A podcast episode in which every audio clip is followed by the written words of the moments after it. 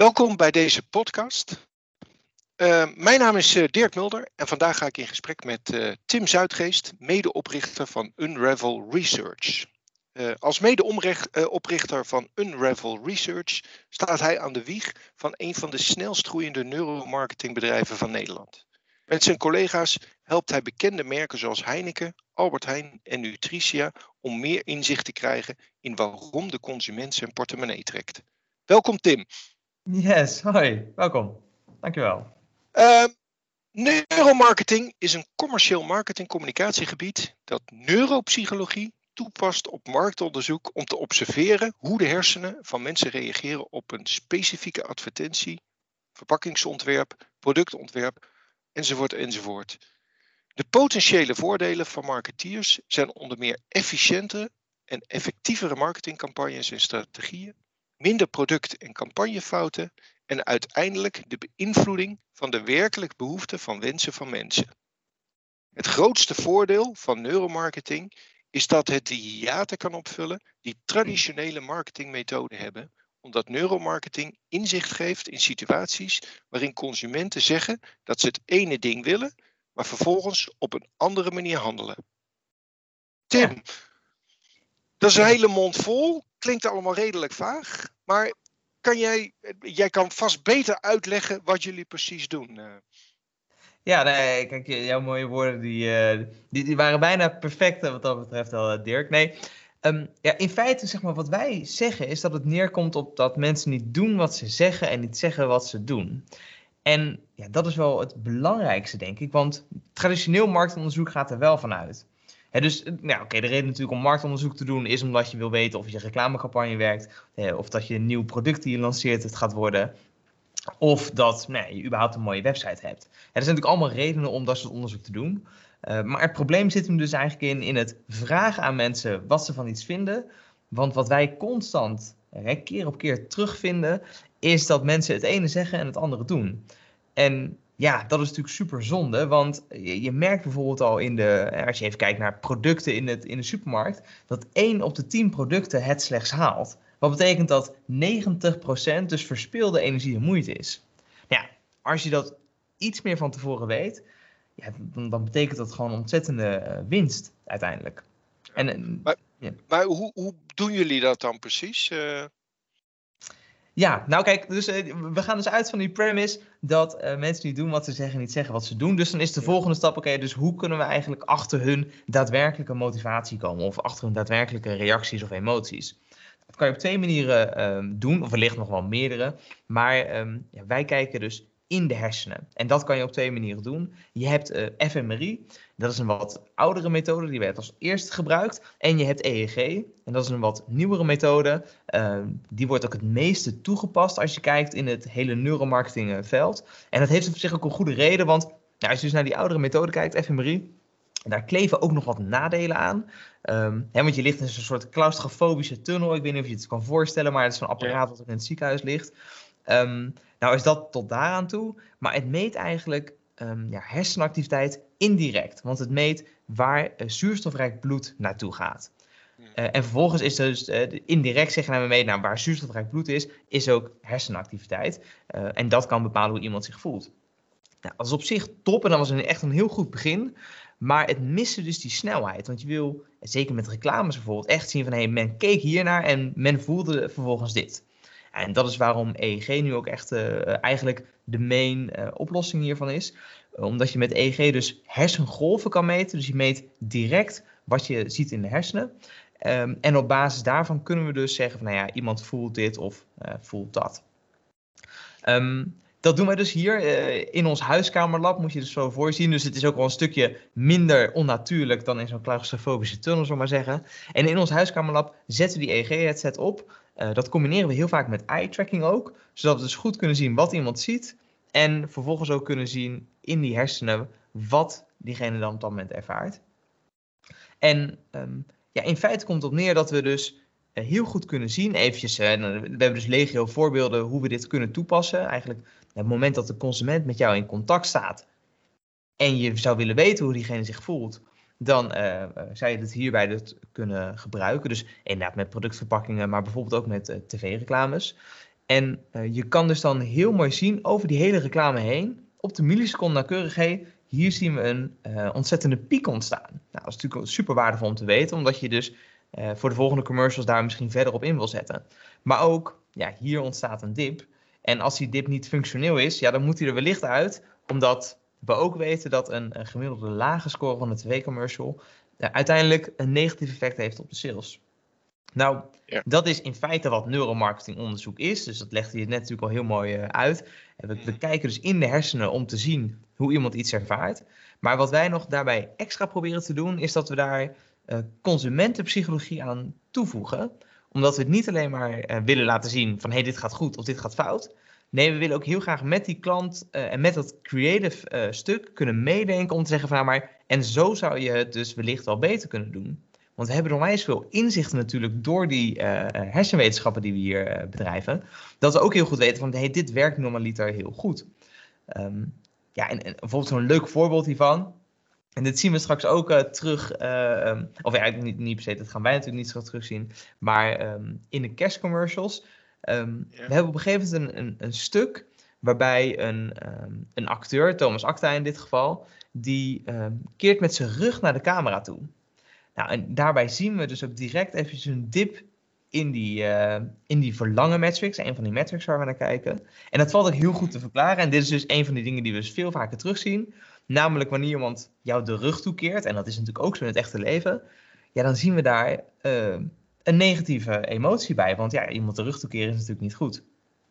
En dit zien we ja, bijna altijd terug. Wat betekent dus dat je ook in het advies wat je kan geven, kan zeggen van nou ja, idealiter zorg je ervoor dat je de camera zo draait dat uh, Thomas Acta jou nooit de rug toekeert.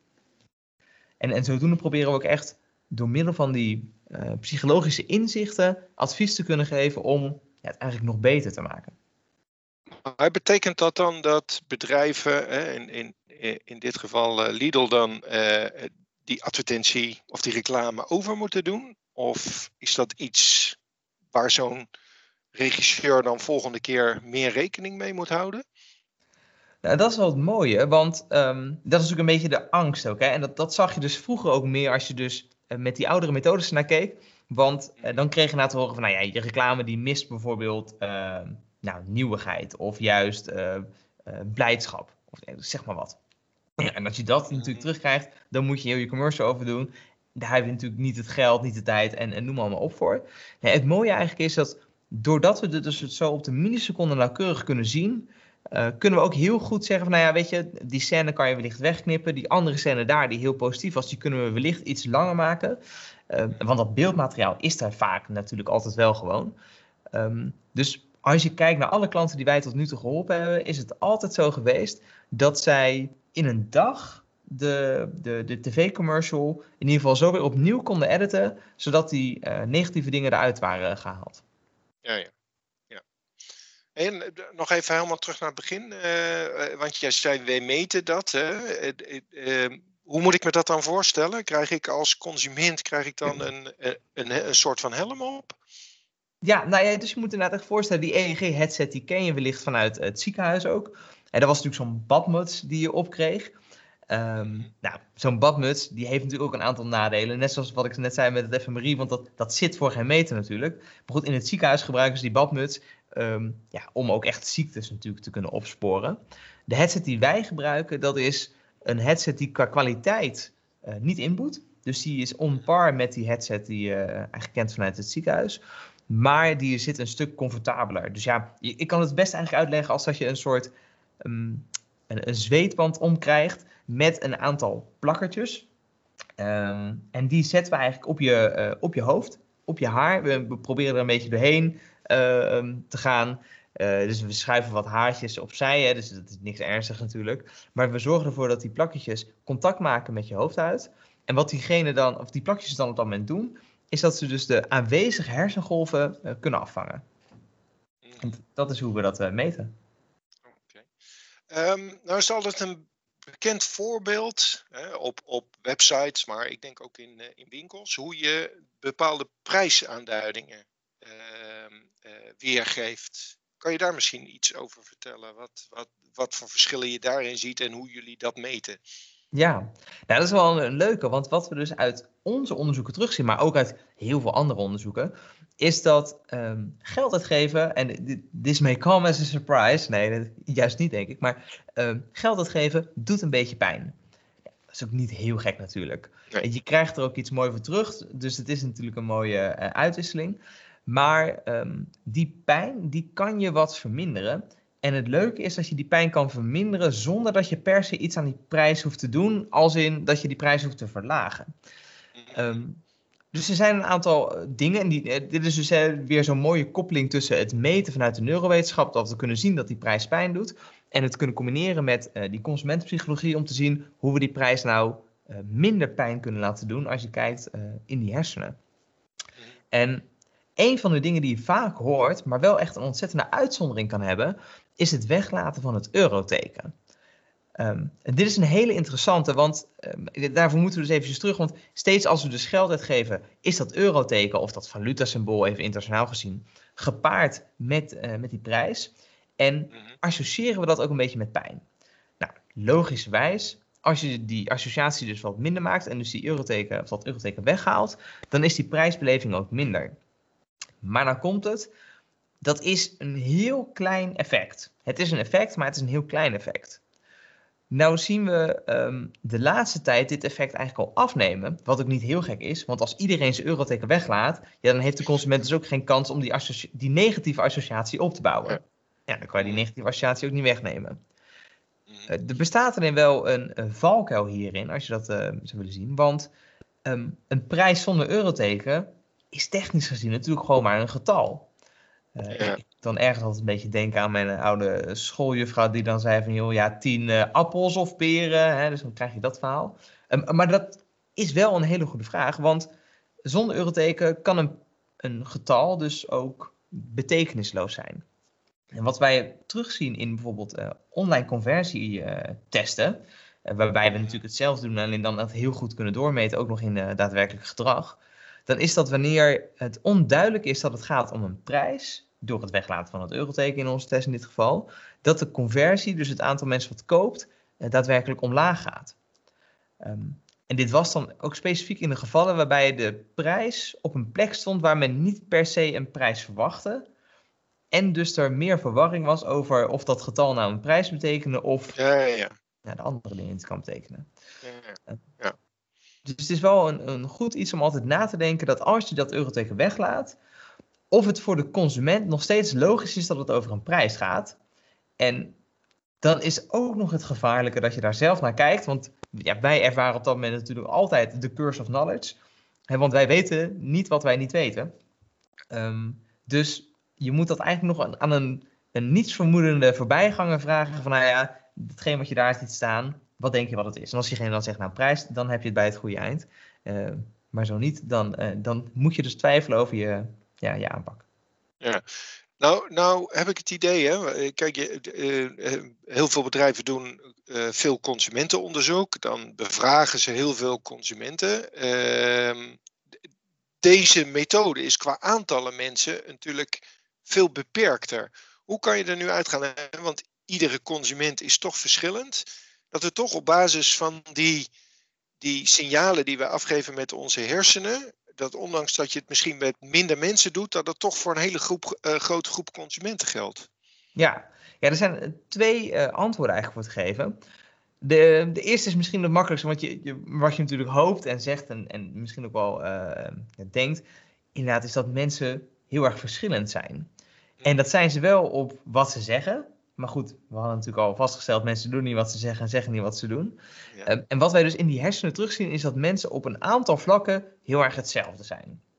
En dat is natuurlijk niet overal zo. Hè? Dus dit moet natuurlijk niet uit verband trekken. Maar als we kijken naar um, hoe men bijvoorbeeld reageert op hè, dat, dat we op tv zien dat iemand de rug toekeert, dan zien we dat bij bijna iedereen ook als een negatieve emotie.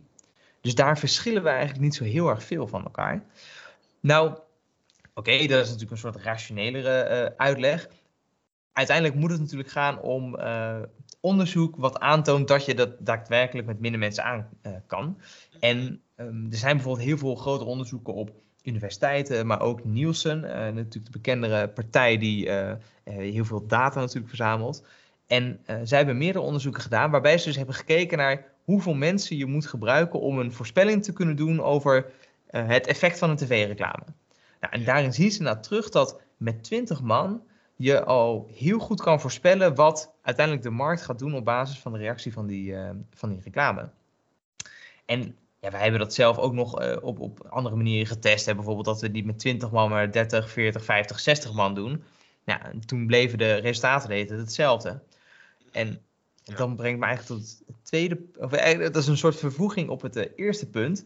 Um, namelijk hoe minder verschil er tussen mensen zit, hoe minder mensen je nodig hebt om dat effect bloot te leggen. En we zien dus dat op uh, survey-niveau, dus op uitvraagniveau, zit er veel verschil tussen mensen. En heb je dus meer mensen nodig. Maar op neurologisch niveau zit er minder verschil tussen en heb je dus ook minder mensen nodig. Oké, grappig. Hey, um, um, als je dit zo hoort, hè, wat is eigenlijk jouw achtergrond uh, en, en hoe ben je dan uiteindelijk toegekomen om dit soort onderzoek te doen? Kom je uit die richting? Heb je medicijnen gestudeerd of hoe moet ik dat zien? Ja, dat zou je natuurlijk wel ergens uh, verwachten. Nee, ik heb zelf uh, Economic and Consumer Psychology gestudeerd. Dat is een, een psychologie uh, master. Um, en dat is de, de, de, opleiding die dus wat meer inzicht geeft over waarom de consument doet wat hij doet en hoe je hem daarin kan sturen. Um, nu dat onderdeel van het onderzoek doen, ja, daar heb je wel een, ja, een, ja, een soort medisch gerelateerde opleiding voor nodig. Want je moet inderdaad wel weten ja, hoe die apparatuur werkt, wat je meet en noem maar op. En om die reden hebben wij dus ook heel veel neuropsychologen um, hier in dienst. Die dus die, uh, eigenlijk op dat raakvlak zitten. Van het hersenonderzoek doen. Um, en dat kunnen combineren met, uh, ja, met, de, met de commercie. Ja. Nou, nou, zijn jullie een duo, hè? Jullie zijn met z'n tweeën het bedrijf gestart. Uh, kan je daar iets over zeggen? we hadden het net al over Tim en Tom, hè? Ja. Hoe is bij jullie de taakverdeling? Ja, kijk, ik heb Tom dus uh, tegengekomen, uh, of leren kennen moet ik zeggen, op de opleiding. Dus uh, ja. ja. daar hebben we die, die gezamenlijke passie eigenlijk gevonden. En um, het leuke is dat wij zijn op zich wel verschillend van elkaar. En ik denk dat het ook wel onze kracht is. het is echt een beetje een soort yin en yang, hoe je dat zou kunnen zien.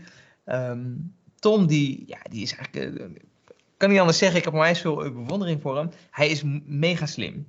Dus hij overziet ook alle, uh, al het werk wat we doen, alles wat naar buiten toe gaat, dat um, gaat in ieder geval langs hem om die uh, kwaliteitscontrole te hebben.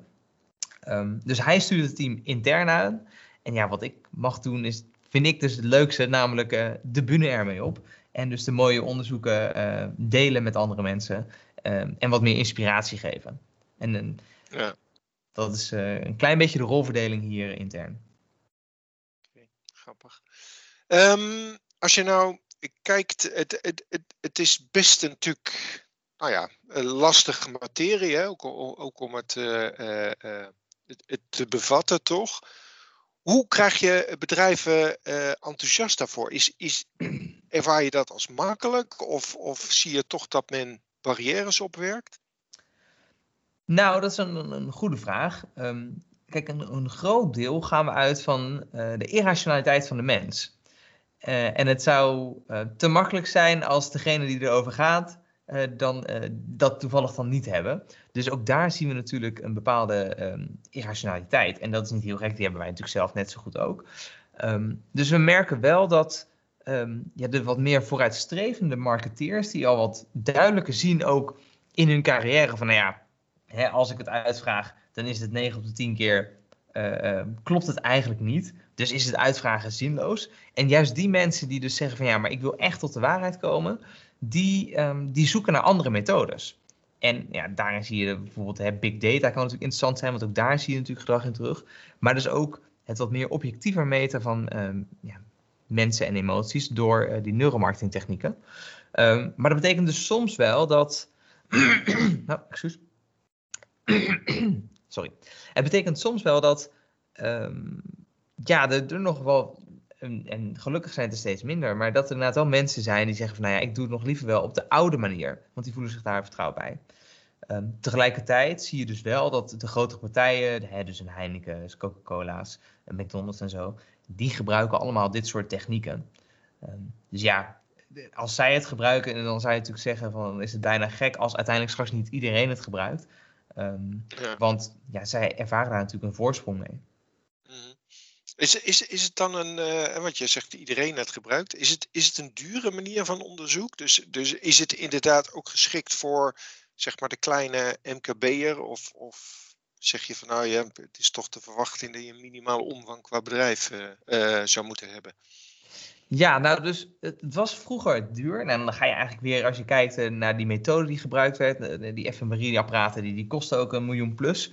Um, de investeringen voor zo'n EEG-opzet, uh, uh, die, die zijn gelukkig een stuk minder. Um, dus de, de, kosten zijn zeker niet zo hoog meer. Maar ja, het is natuurlijk altijd relatief.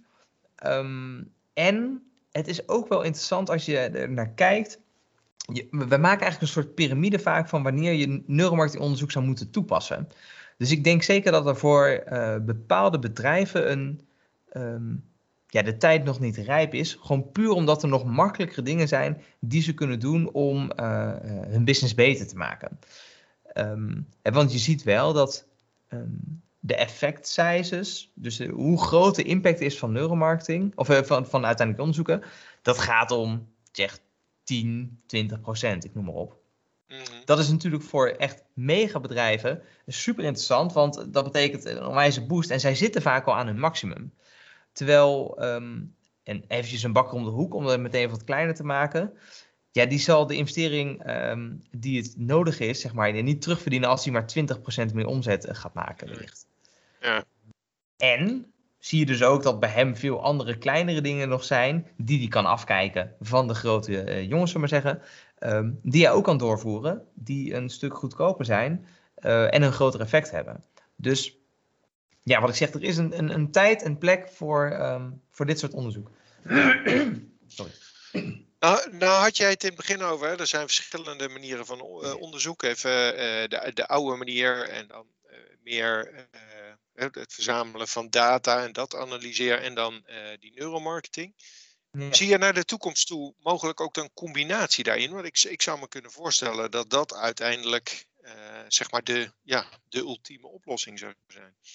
En een combinatie tussen big data? Nou ja, ja, aan de ene kant hè, big data, dat daar bepaalde inzichten uh, uitkomen en dat je dat dan met neuro neuromarketing toetst, of juist andersom, hè, dat, je, dat je kijkt wat, wat de uitkomsten zijn vanuit dat neuromarketing en dat, dat je dat uh, uh, zeg maar met big data gaat onderzoeken. Is dat iets waar jullie ook mee bezig zijn naar kijken?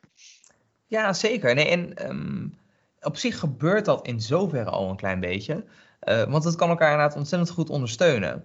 Dus wat wij bijvoorbeeld laatst hebben gedaan, was een ontzettend leuke uh, case ook.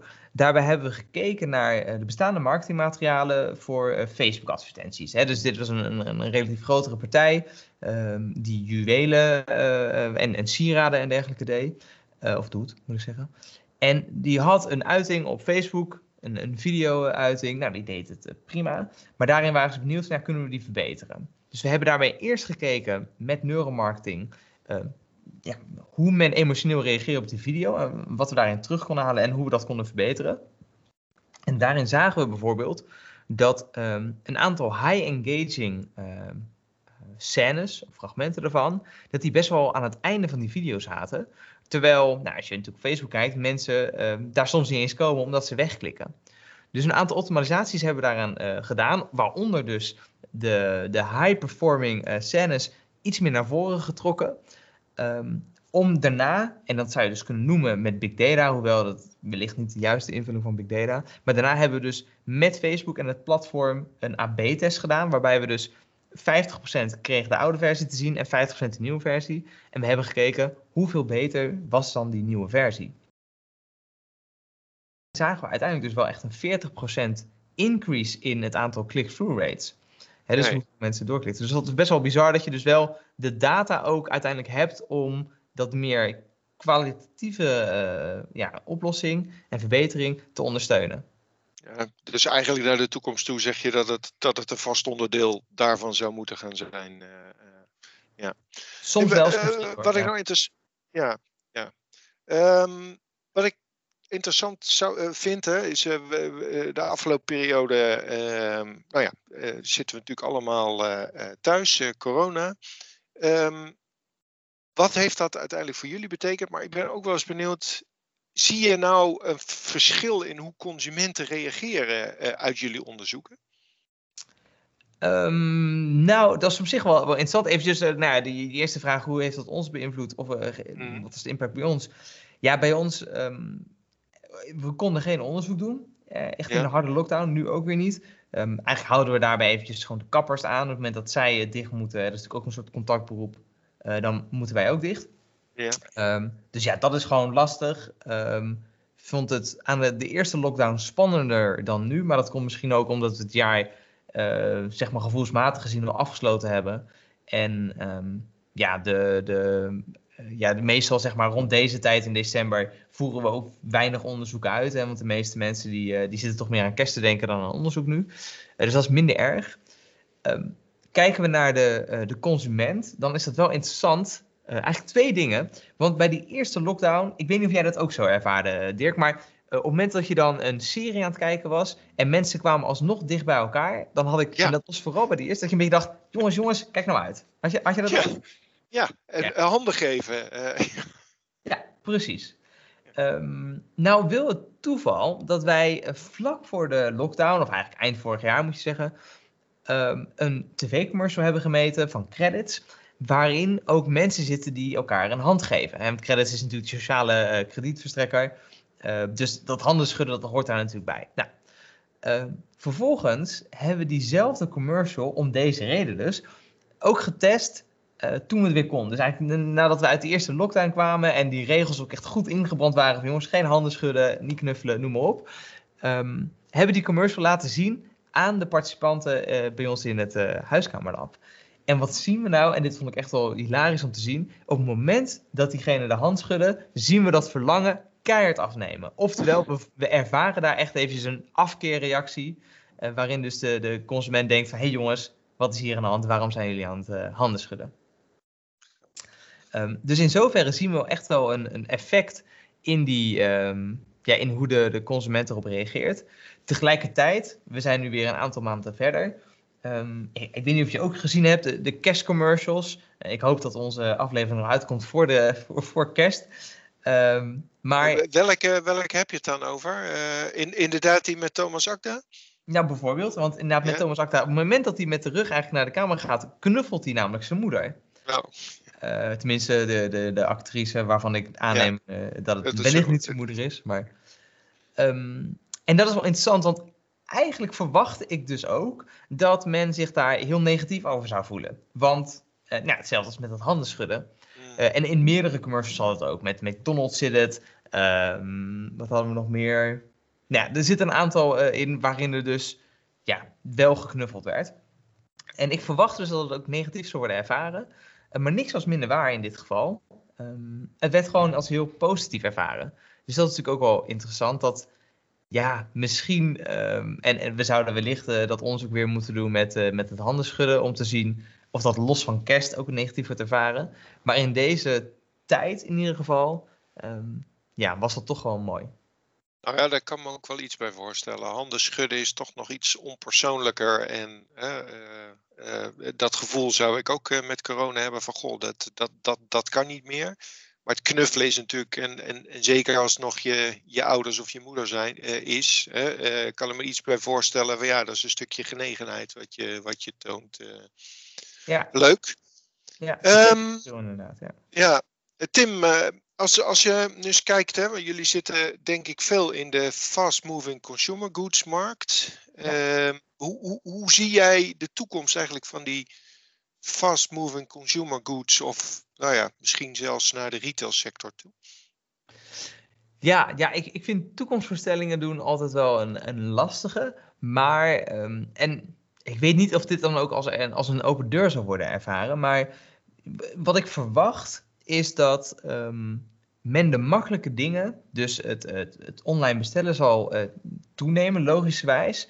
Maar dat daarvoor in de plaats komt eigenlijk wat meer die experience economy. Uh, wat ik zeg, dit is misschien een herhaling, want dat boek dat, uh, met gelijknamige titel is alweer een tijdje geleden uitgekomen. Maar als ik bijvoorbeeld naar mezelf kijk in de supermarkt, dan, dan zie ik dat ik niet meer bij de kassa's afreken, maar dat ik het gewoon bij de, bij de zelfscan doe. En dat is niet per se, want dit vind ik altijd interessant dat sommige mensen zeggen, ja, dat, dat komt dan omdat we dat contact niet meer willen. Nou, dat heeft daar niks mee te maken. Ehm, ik hou namelijk van die snelheid. Ehm, en ik denk dat dat een, een belangrijk inzicht is, dat de consument zal gewoon het gemak blijven opzoeken. En als iets bestellen online makkelijker gaat dan in de winkel ophalen, dan gaat hij daarvoor. Dat, dat hebben we al heel ons leven gezien uh, in hoe de mens zich gedraagt. Uh, tegelijkertijd zie ik dus ook, als ik weer kijk naar mijn Albert Heijn, daar staat uh, iemand soms ja, van die gerechten te bereiden en uit te delen. Evelien, topmens. Sta ik altijd even een praatje mee te maken als ze er is. Um, want dat, dat is gewoon, ja, dat vind ik dan zeg maar leuk en echt persoonlijk. En dat is voor mij zeg maar die ervaring die het dan weer um, de waarde genereert om dus naar de winkel te kunnen gaan. Dus ik denk dat, dat future-proof ondernemen echt is kijken naar hoe je die consument ja, meerwaarde kan bieden door ervaring. Iets wat ongrijpbaar eigenlijk is en niet zozeer in geld valt uit te drukken. En het hem zo gemakkelijk mogelijk maakt om uh, een, ja, de, hetgeen wat hij wil hebben, fysiek gewoon uh, gezien, dus zijn producten, uh, om het aan hem te leveren. Tot slot, heb jij, heb jij misschien nog een, een, een korte tip voor ondernemers of marketeers in, in, in de sector? Ja, Um, wat voor tips zullen we. Want ik heb, ik heb misschien wel meerdere ideeën. Ja, een soort consumentenpsychologische tip om meer omzet ja, te bereiken? Ja, ja, dat is goed. Ja, leuk. Ja, um, dan, dan vind ik denk ik wel de leukste. Dat, dat is anchoring. Uh, anchoring is namelijk dat we uh, onze prijsperceptie laten beïnvloeden door een, um, ja, een hoog getal. Zo kan ik het eigenlijk best zeggen. ik kan het beste dit als voorbeeld geven een, een, tijdje terug moest ik een uh, schoenen kopen, want ik zou uh, naar de, de Sierra Perdida gaan doen. Dat is een soort wandeltocht in uh, Colombia. En nou, ik had nieuwe schoenen nodig. Nou, ik had natuurlijk geen idee hoe duur die schoenen ongeveer moesten zijn. Um, dus ik loop naar die winkel, naar de schoenenafdeling. zo'n sportzaak was het natuurlijk, zo'n schoenenafdeling. En ja, er staat daar met direct zeg maar uitgestald één paar schoenen, heel erg in de, in de spotlight. En nou, die, die paar schoenen die kosten ruim 350 euro vond ik duur. Maar op dat moment werd dus mijn anker gezet waarvan ik dacht, blijkbaar zijn dit soort schoenen duur en moet ik ongeveer dit bedrag gaan uitgeven. Vervolgens uh, loop ik naar de, naar de schap toe, naar de andere schoenen om uh, uit te zoeken. En zie ik me daar een paar uh, die ik leuk vind, die de helft van de prijs is. En daarmee loop ik uiteindelijk ook de winkel uit. Nou is het interessante, en dat is wat anchoring uh, is, want dit is natuurlijk een anekdotisch voorbeeld, maar dit zien we ook heel vaak terug online en in andere uh, gebieden. We worden dus beïnvloed door dat grote getal. En ja. uh, dat kan je dus ook inzetten. Dus um, retailers doen er goed aan om um, nadat men binnen is gekomen, dat is wel essentieel, een duur product te laten zien en die prijs ook best wel duidelijk te maken, omdat daarmee de prijsperceptie van, van alle andere producten dus omlaag gaat en dus men sneller dure producten zal kopen. En um, dit kan je dus op die manier heel goed toepassen. De grap is, als je kijkt bij Albert Heijn, en dan is dit alleen gek genoeg, maar dit heeft met interne omstandigheden te maken daar. Als je kijkt op hun website, dan zie je ook dat de, uh, de informatie over de grammage van het product dichter bij de prijs staat dan uh, op je mobiel. Want ja, dat hebben ze blijkbaar daar niet geoptimaliseerd. Um, maar op de website hebben ze dat wel zo gedaan. En ik weet ook uit interne uh, uh, bronnen dat ze dit getest hebben. En wat blijkt dus, op het moment dat dus die grammage, zegt 400 gram, dicht bij de prijs staat, ja. dan, uh, ja, dan was dus ook het winkelmandje uiteindelijk hoger. Omdat dus die, dat ongerelateerde getal, zelfs in dit geval, invloed had over hoe men de prijs ervoer. Ja, grappig.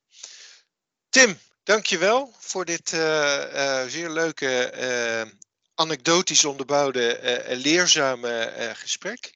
Dankjewel. Um, jullie ook dank uh, voor, het, voor het luisteren naar deze podcast. Um, voor andere podcasts verwijs ik jullie graag naar de site ing.nl. Tim, nogmaals, dankjewel. Yes, Dirk, jij ook. Leuk.